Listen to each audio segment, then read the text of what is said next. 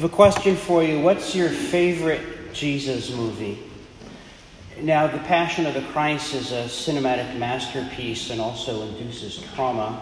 And it's also only about the passion of the Christ. If you're a little bit older than me, remember from the early 1960s, it was the greatest story ever told and our Lord was played by Max von Sydow. But what I have in mind and what I urge you to watch today, you can do it for free on YouTube, is Franco Zeffirelli's movie Jesus of Nazareth, because the way he depicts the raising of Lazarus is absolutely stunning. It's unforgettable. But before we get to the visuals, we have to go to the text. Because almost certainly, at least in English, you've only read a very poor translation. Why do I say that? Well, various translations will say that Jesus was perturbed, or our Lord was troubled, or he was moved in his spirit. None of that does justice to St. John's Greek. The Greek word that John uses at face value talks about snorting like a horse. It talks, it suggests the idea that our Lord's guts were churning, that he was so disturbed, he was so upset that he trembled and a groan was released from him, standing at the tomb of Lazarus. So here's a question for you Why? Why was he so distressed? Why was he shaking to his guts, to the depth of his heart and soul. It wasn't performance anxiety, was it? He wasn't, it's not like he wasn't sure that our Father would give him the power to raise Lazarus from the dead. So, why that distress that shook him in body and soul? It's because he knew that death, that decay, that sin were bugs and not features. It wasn't supposed to be this way.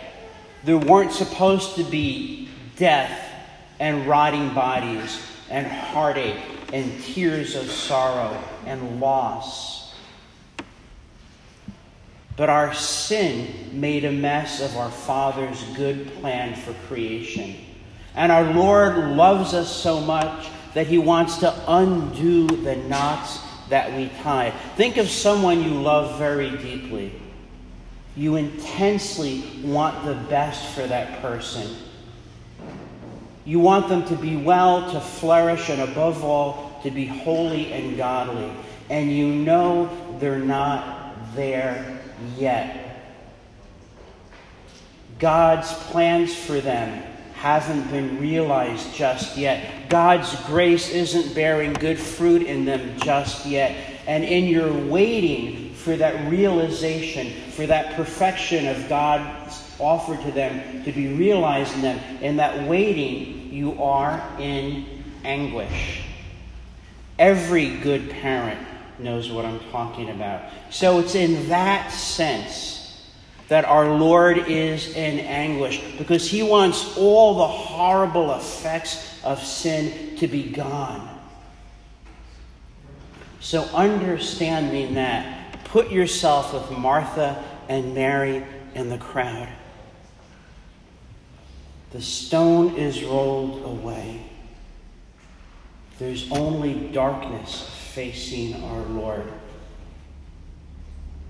And our Lord cries out, Lazarus, come forth.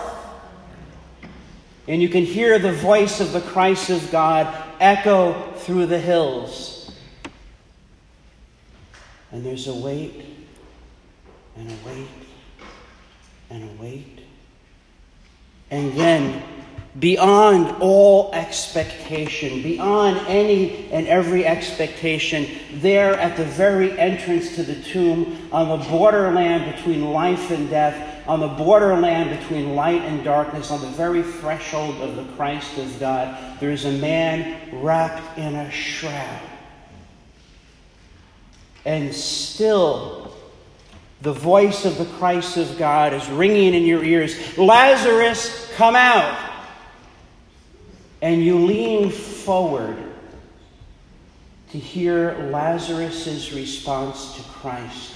You lean forward to hear the first words of a man who walked out of his tomb. And Lazarus says, No. No. Well, that's unexpected, isn't it? That's, that's not in the script. That shouldn't be. Lazarus is being called out of his own grave. He's asked to put aside the shroud, the symbol of his death and decay, and walk to the light, to walk to the Christ who redeemed him and raised him for the dead. And he says no? That's insane. That's certainly unexpected. Now, here's my question for you Should it be unexpected? I'm going to say no. Why do I say that? Don't we say no to Christ all the time? Haven't we heard him call us out of death, out of darkness, out of sin? And we said no. Every time we cut corners on prayer, we say no to the life giving call of Christ. Every time we delay a sacramental confession, we say no to the life giving summons of Christ. Every time we choose to worship God on our terms and not His, we say no to the life giving summons of Christ. Every time we slide into church late, slide out of church early, and taking our children with us, thereby teaching our children the lie that we can ignore God safely. Every time we do that, we say no to the life giving summon of Christ. Every time we applaud at the end of Mass as if we had been at a concert rather than a crucifixion, we say no to the life giving summons of Christ. If we're honest, if we're honest with ourselves, even for a moment, we know this to be true of ourselves.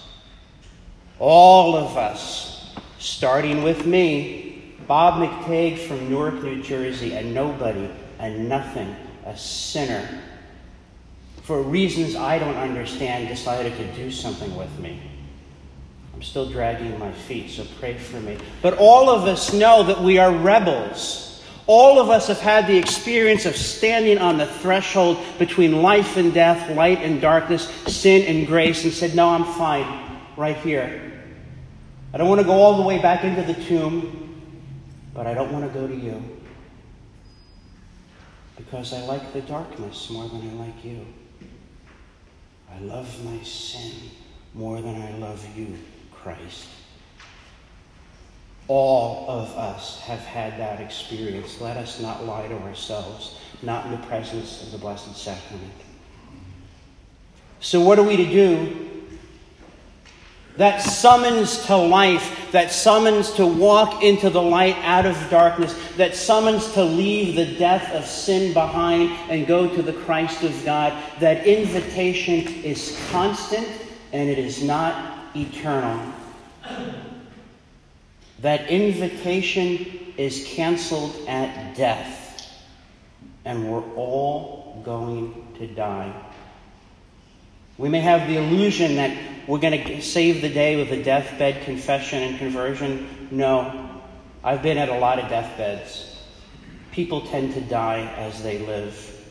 And people who say no to Christ throughout their lives almost certainly say no to Christ at the end of their lives. So, what shall we do? Well, I'm a Jesuit. I refer everything back to our founder, St. Ignatius Loyola. He's going to say we've got to start by reviewing the history of sin in our lives. And to do that, he says we need to pray for three powerful graces. We need to pray for shame, for sorrow, and confusion. Now, I don't know what your plans are for this Sunday, but please cancel them.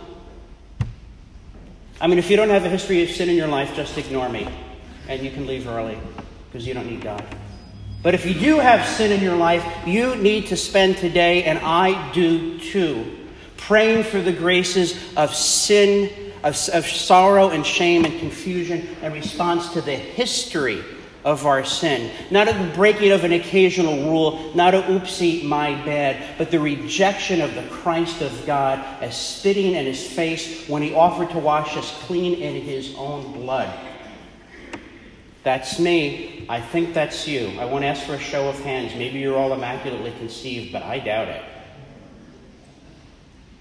Pray for sorrow shame, and confusion. And then pray for light so that you can see and I can see that even now God is calling us, perhaps, perhaps for the very last time, because no one knows the day nor the hour. So, my prayer for all of us, for each of you, and for me is that we have a very sober and sorrowful Sunday, that we beg God for the gift of tears, that we realize that we are loved sinners and that the invitation of rescue is not forever. Pray for the grace to hear the Christ of God calling you out of your sin, your freely chosen, self excused sin, your rationalized sin, your self justified sin. Just this once, just one more time. I deserve it. It's not so bad. Everyone is doing it. Let the Christ of God, let his voice summon you through all that noise and all that lies from the pit of hell and say, Come forth and hear that voice and please God for each of us and all of us and pray for me. Please. I'm a really stubborn sinner. Please God this day for once we will choose well. May God's holy name be praised now and forever.